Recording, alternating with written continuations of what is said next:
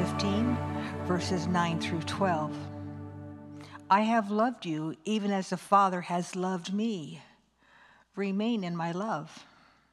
When you obey my commandments, you remain in my love, just as I obey my Father's commandment and remain in his love. I tell you these things so that you may be filled with my joy. Yes, your joy will overflow. This is my commandment love each other in the same way that I have loved you. The word of the Lord. Thanks, Jerry. Good morning, everybody. How you doing today? Good, good. I'm Mike. I'm one of the pastors here, uh, and I am not an extravagant vacation taker. Uh, usually, vacations for me consist of hopping in the car with my family of six and driving to California to visit extended family, or driving to the Oregon coast, or driving to Central Oregon, usually all as a whole family. But five years ago, uh, for Steph's and my 10 year anniversary, we got to do something a little bit different. We've been married for 15 years now, but for our 10 year anniversary, we did go extravagant and we got to go on a vacation to Kauai. Uh, which is really an amazing place if you haven't been there. It's pretty awesome. We saved all of our pennies, pinched our pennies, and saved up what we could. We left our three kids at the time, we had three at the time, um, with uh, grandparents.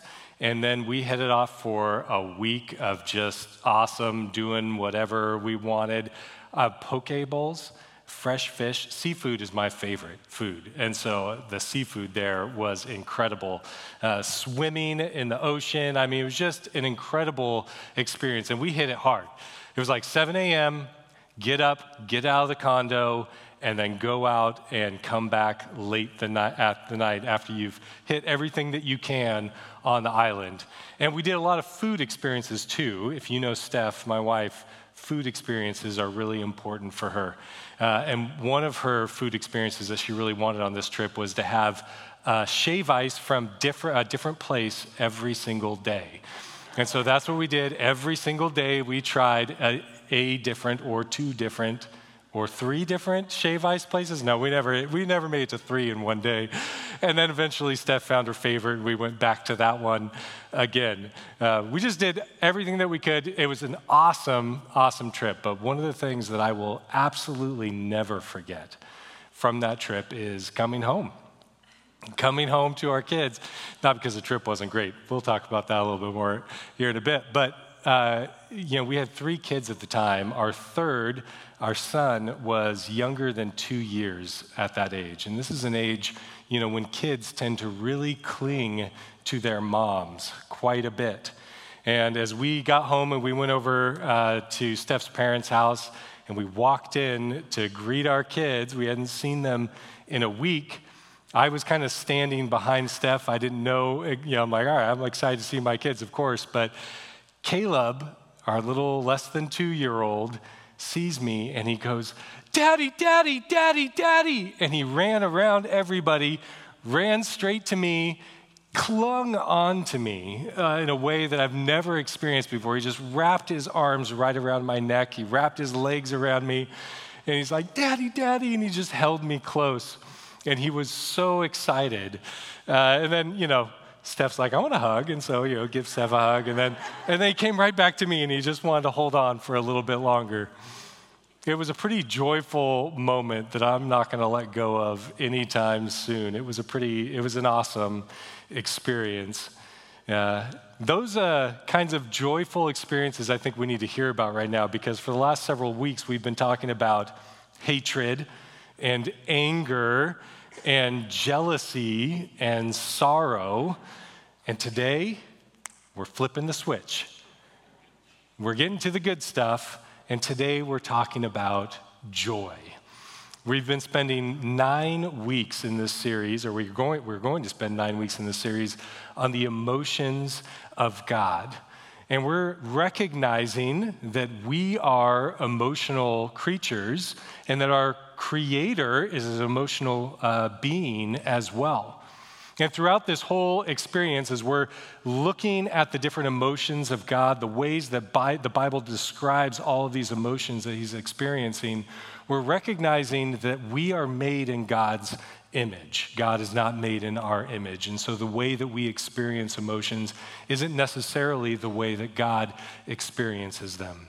And we're reminding ourselves every single week that God is good right? Because as we read these descriptions, these passages, and for certain emotions in particular about God, it could be a little bit triggering for us at times. And so we want to hold on to that anchor point that even though some of these things can sound a little disturbing, God is good. We trust that God is good. And throughout this whole series, We've got a big read, it's what we call it, when we have a book to read along with the series, also called The Emotions of God by Dr. David Lamb. We have fewer than 20 copies that are left out there, but we're encouraging everyone to read along in this book as we go through the series so that it's additional learning for you to help you in your discipleship and in your formation as you follow Jesus. I also want you to know that we have resources for you as well. As we talk about some of these emotions, they can bring up certain things for us that we need to process through. Uh, last week, we released our first podcast in a series of podcasts where we interview uh, therapists to kind of go a little bit deeper on some of these emotions. Um, we also love you and we care about you. And a pastor would love to sit down and talk with you if there's you just need to talk with somebody about some of the things you're processing through. Or if you need a referral list of therapists, we have that as well. Whatever we can do to try and help you as we're navigating all these emotions that we're seeing in God. But you don't have to worry about today, right? Because we're talking about joy. No more hatred, no more anger, no more jealousy, no more sorrow. We're talking about joy. This is going to be the feel good message of the year. Sickeningly sweet. Like Kenneth Parcell's sickeningly sweet. Really sweet. Because this is what Christian joy looks like, right? Never a negative thought, never an ill temper no matter what the circumstances are, you're joyful, you've got the biggest, cheesiest smile on your face, and you're feeling really good, right? This is a, actually, this is a pretty tough message for me to preach on. Preaching on anger a few weeks ago was a little bit easier for me than preaching on joy right now. Joy's been a struggle for me in my journey of faith. Um, for me, I tend to be, I would say my disposition is fairly happy. I like to smile. I like to joke around. I like being around people and interacting with people. I like fun experiences. I try not to be too dour, but underneath all of that, for most of my life, I have experienced a deep and prolonged sadness. So when I came to faith in Jesus, and I read a passage like this where Jesus says, I have told you these things so that you will be filled with my joy.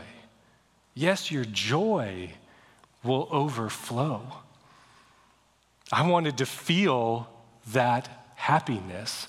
I wanted the sadness to go away. I wanted something to change. But it didn't really just change like that. That sadness is still there. It's not something that just goes away. And obviously, there are a lot of layers to that for who, who uh, all the experiences and uh, all of my history that have made me who I am and why I feel those things. But I will say that my understanding of joy has changed quite a bit over the course of time as I have followed Jesus. The sadness is still there, and I wouldn't say that I have experienced complete joy or that my joy is overflowing. All that, though, relates to human joy. And we're supposed to be talking about the emotions of God. So we're going to turn here for a little bit to explore this emotion of joy with God before we come back to the human aspect of it and what this means for you and I in thinking about joy. First of all, I think it's really important for us to recognize that God does feel and experience joy. After so many weeks of talking about things like hatred and anger and jealousy and sorrow, it might be a little hard for us to shift gears now and to see God as a joyful being. How many of us in our minds have an image of God as gruff or a little hard or stern? That's probably a whole lot of us. See, the, God, uh, the Bible tells us a lot about God, but not everything. And so our imaginations have to fill in the gaps there to kind of get a picture for us of what God is like. And many of us, any of us could do this, where we take all that information that's in the Bible, all those descriptions about God, and then our imagination creates a God who is gruff and hard and harsh.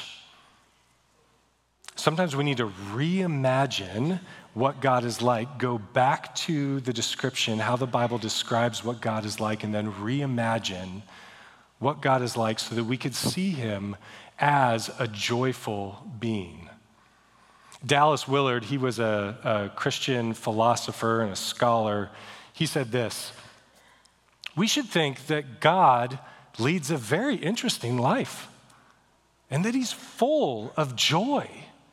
Undoubtedly, he is the most joyous being in the universe. God is happy. God is delighted. And that's what we see here in our passage today. We see Jesus, who is the Son of God the, the fullness of God in the flesh, the exact representation of who God is, he says, verse 11, I've told you these things so that you will be filled with my joy. Jesus has joy. He is a joyful person. It's not just Jesus either. Jesus actually describes the Father as joyful as well. At one point in his ministry, he tells these three parables right in a row. And he's telling these parables in response to people to kind of show here's how God responds to sinners. Here's how what God thinks about you and I, basically. And there's a parable about a lost sheep, and there's a parable about a lost coin, and there's a parable about a lost son. Now, all these have in common not just that there's something or someone lost in the parable, but there's joy as a thread throughout all three of these parables. All three of them are found in Luke chapter 15. And after each one, Jesus tells a story and then he gives a little interpretation for the kingdom of God.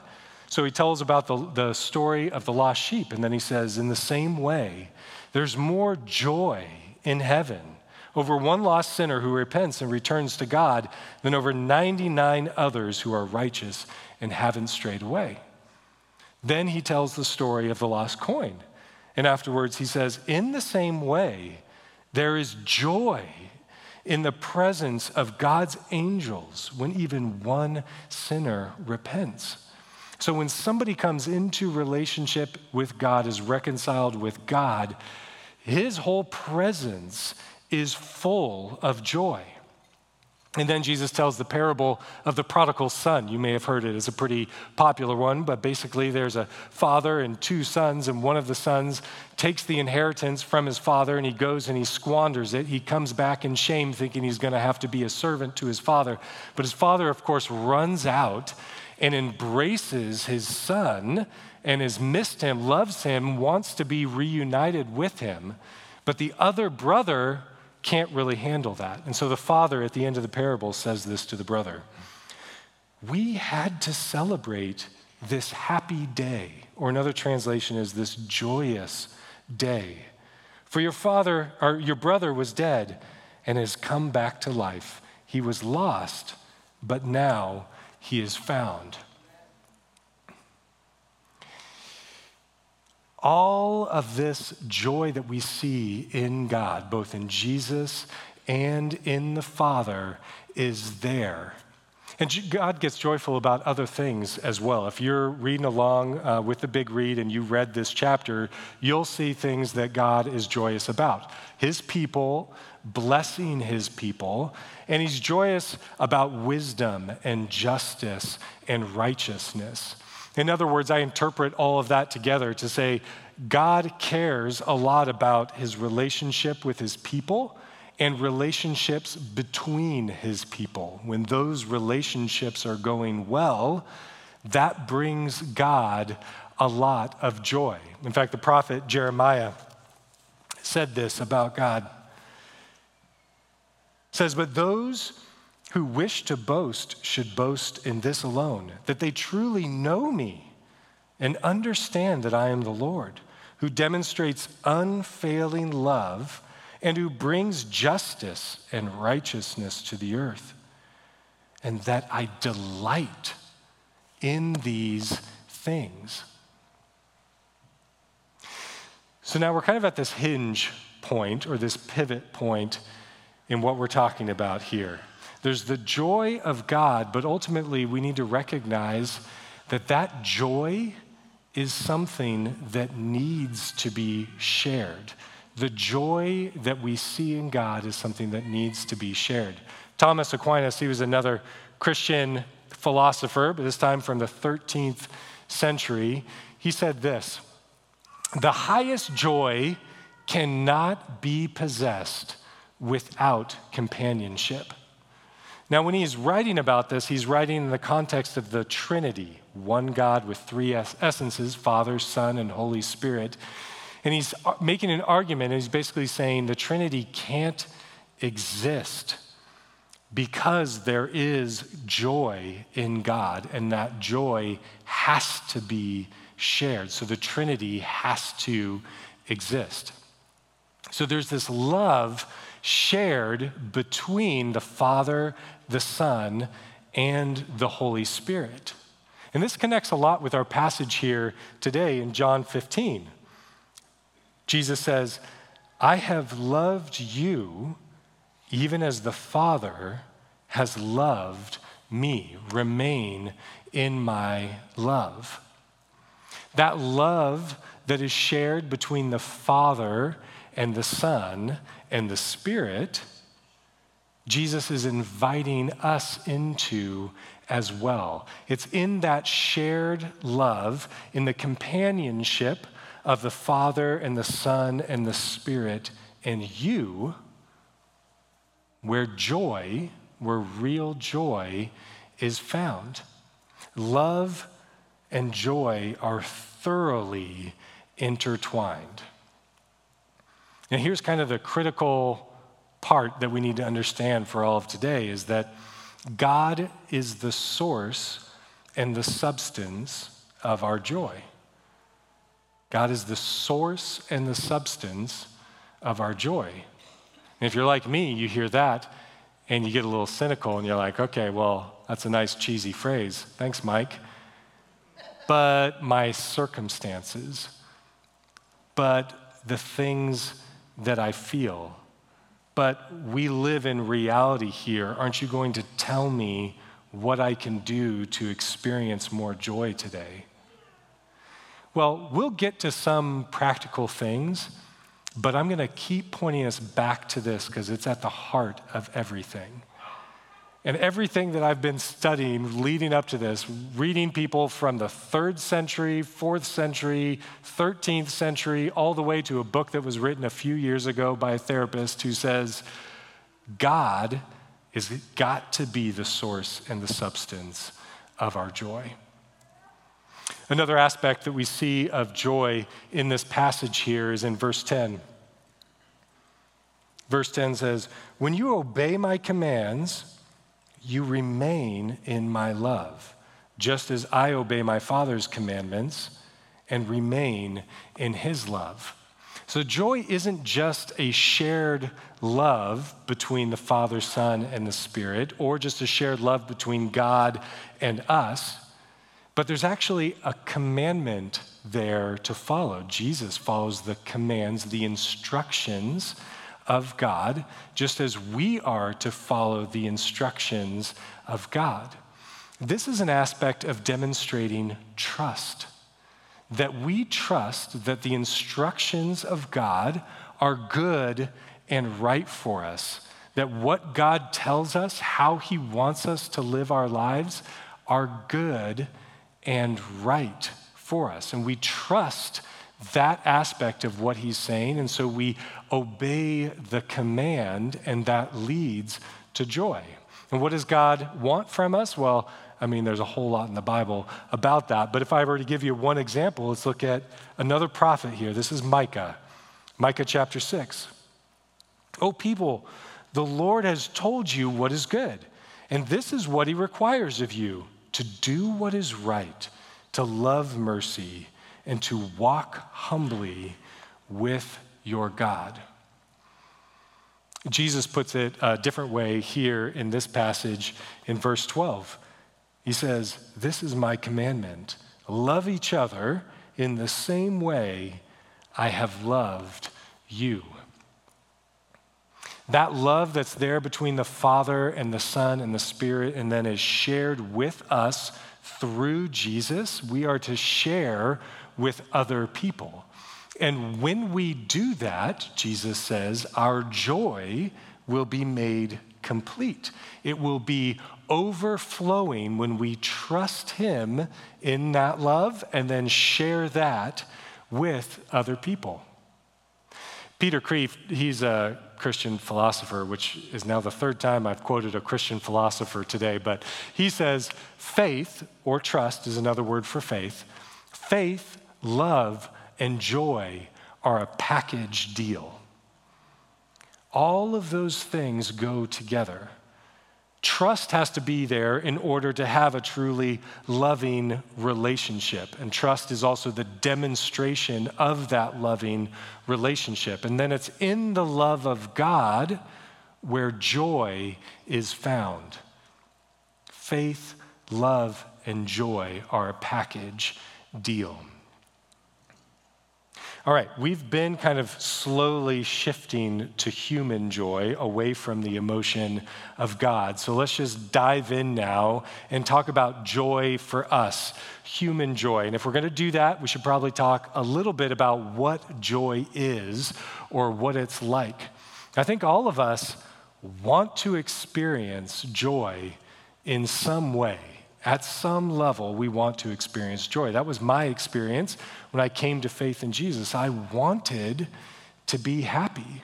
I wanted the joy that Jesus was offering, but I struggled to experience it. And a lot of that was because of the expectations that I had for joy.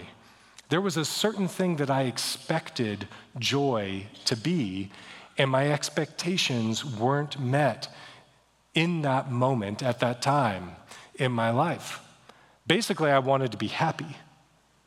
I wanted to not experience unpleasant things. And this could be a challenge for us in thinking about joy is that it's pretty easy to conflate these three things together happiness and pleasure and joy.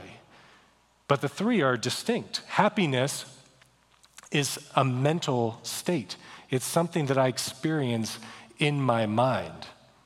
Pleasure relates to the body, it's something that is a physical experience for me. Joy is what connects to the core of who I am. It's joy that actually connects with my soul, that goes deeper. To go back to that story of Kauai, Steph and I experienced a ton of happiness on that trip. I mean, we were footloose and fancy, fancy free. We could do whatever we wanted, and we were eating fresh fish all the time. And we were there was the, you know, it was there were it was great conversation.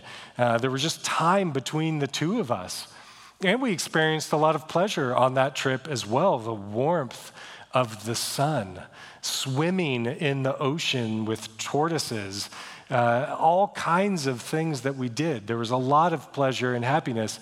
And, honey, there was a lot of joy, too, just between you and I.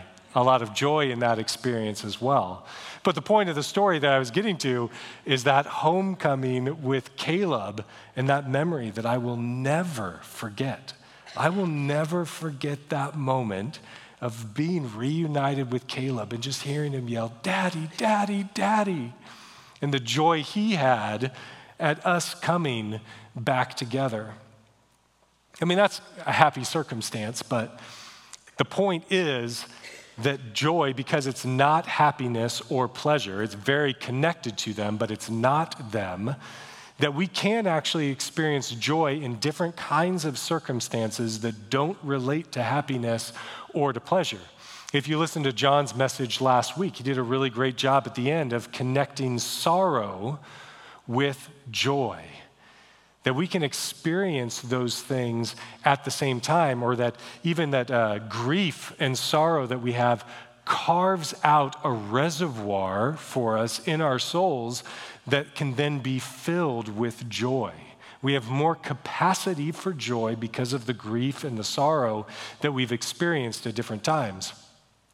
There was somebody who emailed us after that sermon to say, uh, to talk about the griefs and the joys that they have experienced in life. And that person said, my, my, uh, by my estimation, at least half of all the mentions of joy in the Bible are actually around negative circumstances where the circumstances aren't good, but the joy is still there. And in fact, that's what we see in our passage here in what Jesus is talking about. He's talking about overflowing joy, but then right afterwards, he says, There's no greater love than to lay down one's life for one's friends. He's talking about his own death. And then right after that, he says, If the world hates you, remember that it hated me first. And then he goes on to talk about what his disciples are going to experience. They're going to be arrested, they're going to be beaten, they're going to die. It's in the context of that that he's talking about overflowing joy. Then you have things like Jesus' brother, James, who writes a letter to the church a little bit later. He says, Dear brothers and sisters, when troubles of any kind come your way, consider it an opportunity for great joy. Thanks, James. It's really helpful there. The reason why James could write that, though, is because of what Jesus is saying here.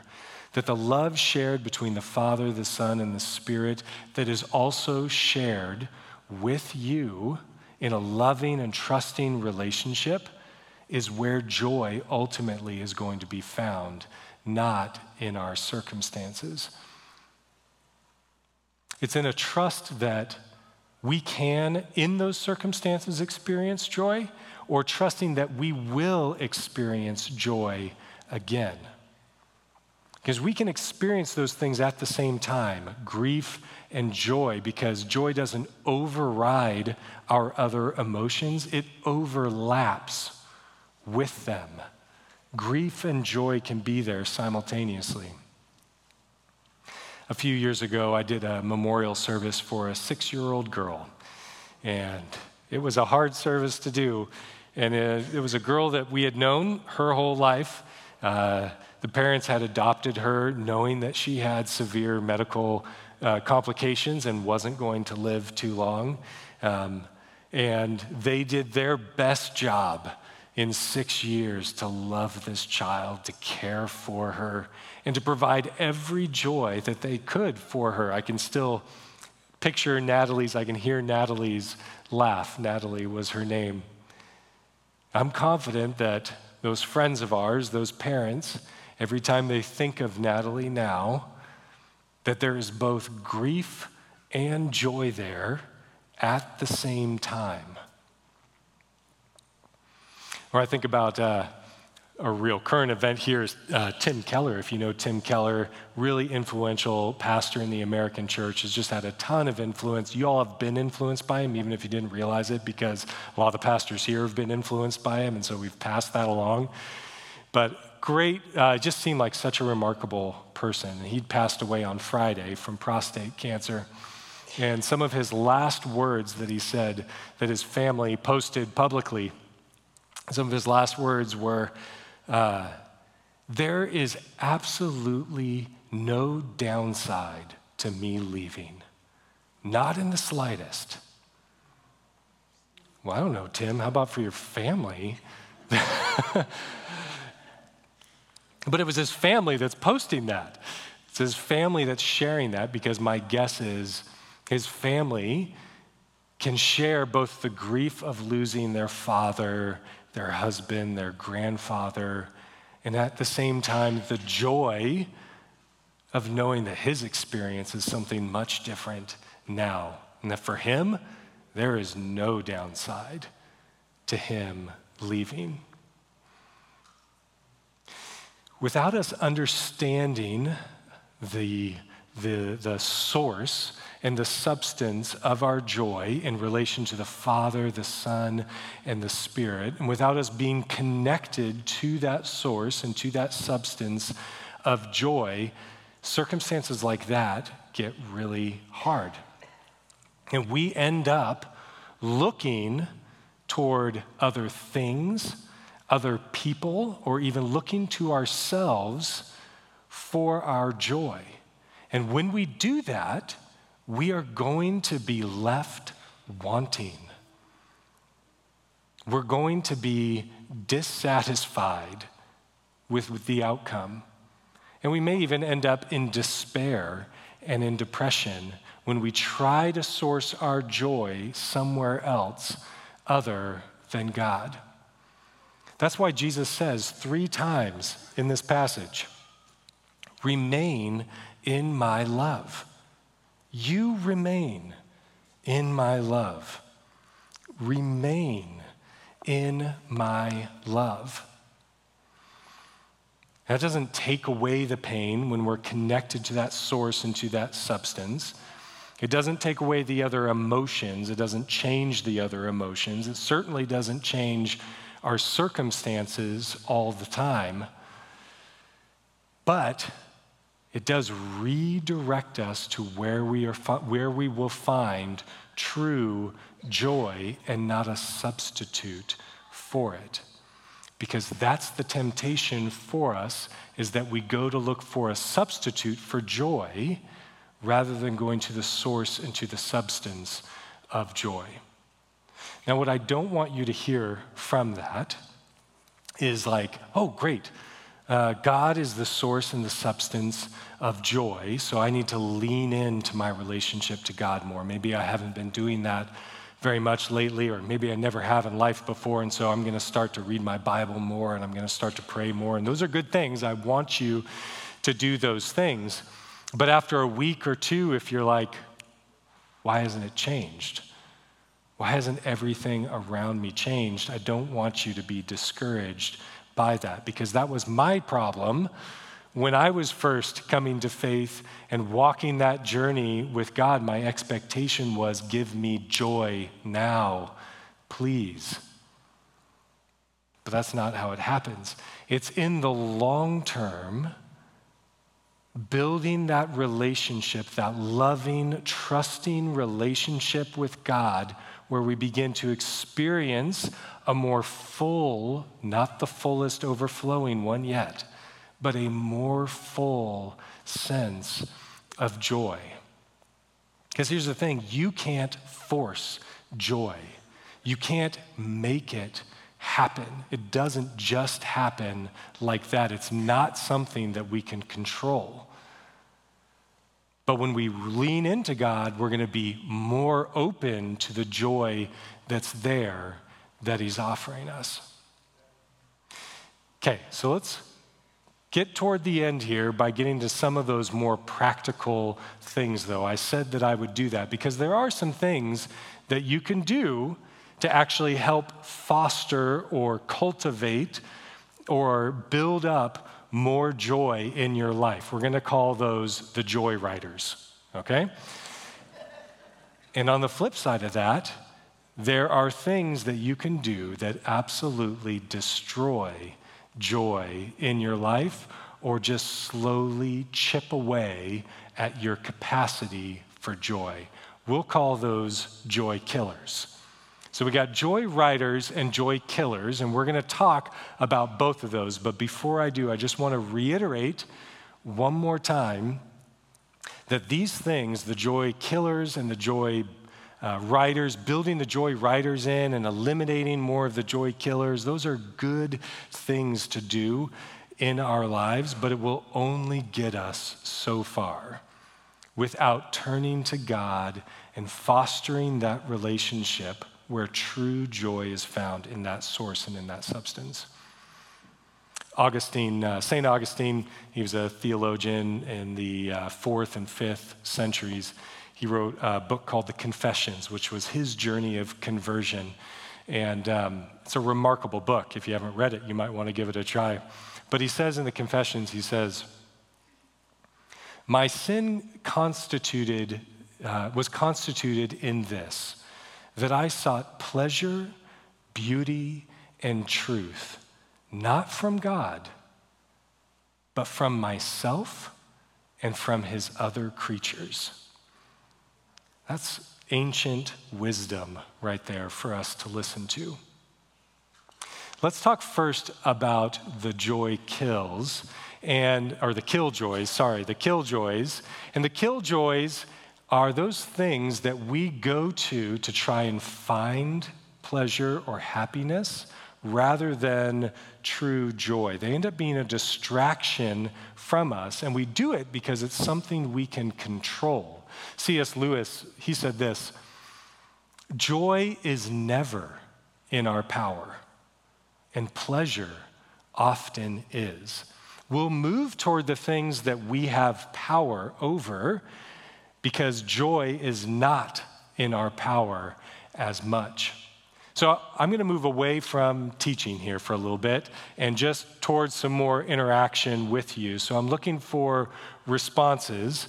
And the first question is What are your killjoys? Or maybe what are some common killjoys if you don't want to divulge your own personal killjoys? What are some killjoys for us? Ice cream. Ice cream. Actually is a really good one.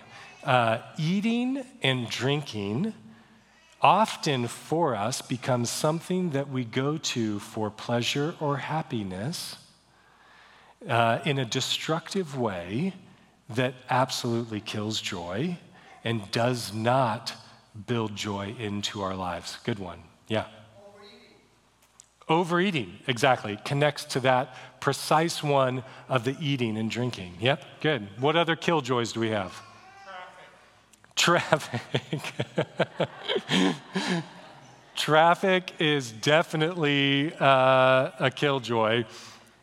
Uh, in fact, I was, uh, I was uh, we were having some friends over for dinner last night, and one of them is a psychologist, and he was talking about studies on joy, and he was like, the one circumstantial thing that people cannot seem to get over is traffic. It's like the one consistent thing for everybody. When you're stuck in traffic, it's a killjoy. Good. All right, what else? What other killjoys do we have? Resentment. Oh, that's a really good one. Yeah, absolutely. Remember, Jesus is talking about our loving relationships here. As the Father has loved me, I have loved you. Here's my commandment that you go and love one another. But when our expectations aren't meant, met in a relationship with another person, and suddenly we're hurt, we feel like that love and trust is broken, we've got a path that we can choose. We can choose a healing and restorative path, which doesn't necessarily mean restoring the relationship. Or we can tr- choose a resentment and a hatred and an anger path. And the further down each one of those paths you go, the harder it is to get back to the other side. Good. Hold on, I got to call on somebody else here. Addictions, yes, absolutely. There are so many things that we become addicted to that are uh, ways for us to cope with the disappointments of our lives. And so we look to those things for our pleasure and happiness rather than joy. One more killjoy. Social media, statistically, statistically, by science, is a killjoy. I want you to hear that. Social media, statistically, reduces joy in people's lives it has a harmful effect on us. So, screens of all kinds, you know, how much we look at our phone, which connects to addiction. We've got watching TV sometimes. There's the eating and drinking that we talked about. How about taking the easy route? Sometimes we take the easy route in life rather than doing the hard and necessary thing that will lead to better joy in the end. How about being self focused? Rather than being focused on God or on other people, the more we look inward continuously, the more it's going to kill our joy. All right, let's talk about some joy riders here, really quick. What are some things that cultivate joy in your life or in lives generally that you know about? Ice cream. I'm done. I'm out of here. oh, that was fantastic. As with all eating and drinking, it can be a killjoy or a joy rider. A 100%. Don't hear that eating good things or drinking good things is bad. It's, they can be both killjoys and joy riders. Good. What? Being united with other people, absolutely. A great joy rider, and in fact, an essential joy rider for us is to be in relational connection with other people, which is a big point of what's being said today, right? Just as God within God's self is in a relationship and invites us into that relationship, God also says, now you go maintain all of the relationships that you're in as well with love and care and trust. Good. Give me one more. Giving or serving, that's a really good one. So, this last week we interviewed Tristan Collins. Uh, she's a local therapist. And in her book, uh, which has been really a very helpful resource, her and her husband, who wrote the book together, they talk about um, uh, ways of cultivating joy that have to do with generosity and Sabbath. Those are two that they, they mention. If you can build in a Sabbath rest in your life and be generous, you are much more likely to be joyful. And then the other one that is, I think, really intuitive for us, but hard to practice all the time is gratitude. Practicing gratitude, being thankful for the experiences, for the things, for the day, no matter how mundane, even the hard things, how those can be. There's all kinds of other things that we can do that are the joy riders in our lives, like doing things that have more meaning for us in life rather than just the things that make us happy or give us some, some pleasure. Okay, are we ready to wrap it up here today? I think we are. I've kept you long today. I apologize for that. I think you'll experience joy in the moment, depending on how you view this circumstance, though, which is really how I want to conclude because, because as I've already said, oh, it's bad when you laugh at your own joke more than anybody else does. uh, that's bringing me joy, though, so. Uh, as I've already said, you can't force joy. You can't make it happen. You can't buy it. You can't uh, create all the right circumstances. And even if you do all the joy builders, all the joy riders, and you get rid of all the joy killers, you still have to rely on that source from God. But one thing you can control is how you uh, perceive your circumstances. You can choose how you respond to your circumstances. You can choose how you construe any particular situation. So I'm going to leave you with this quote from Eugene Peterson, another very influential pastor in America. He says, We can decide to live in response to the abundance of God and not under the dictatorship of our own poor needs. We can decide to live in the environment of a living God and not our own dying selves. We can decide to center ourselves in the God who generously gives and not in our own egos, which greedily grab.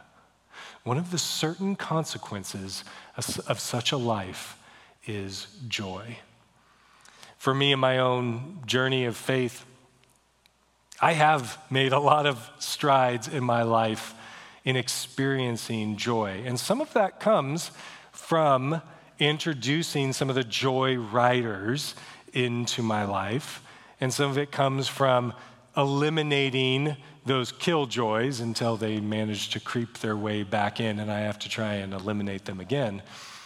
But I'm confident that the biggest factor in me experiencing more joy over the last 15 years has been my maturing relationship and connection with God. And my maturing view of who I am as one of God's beloved children.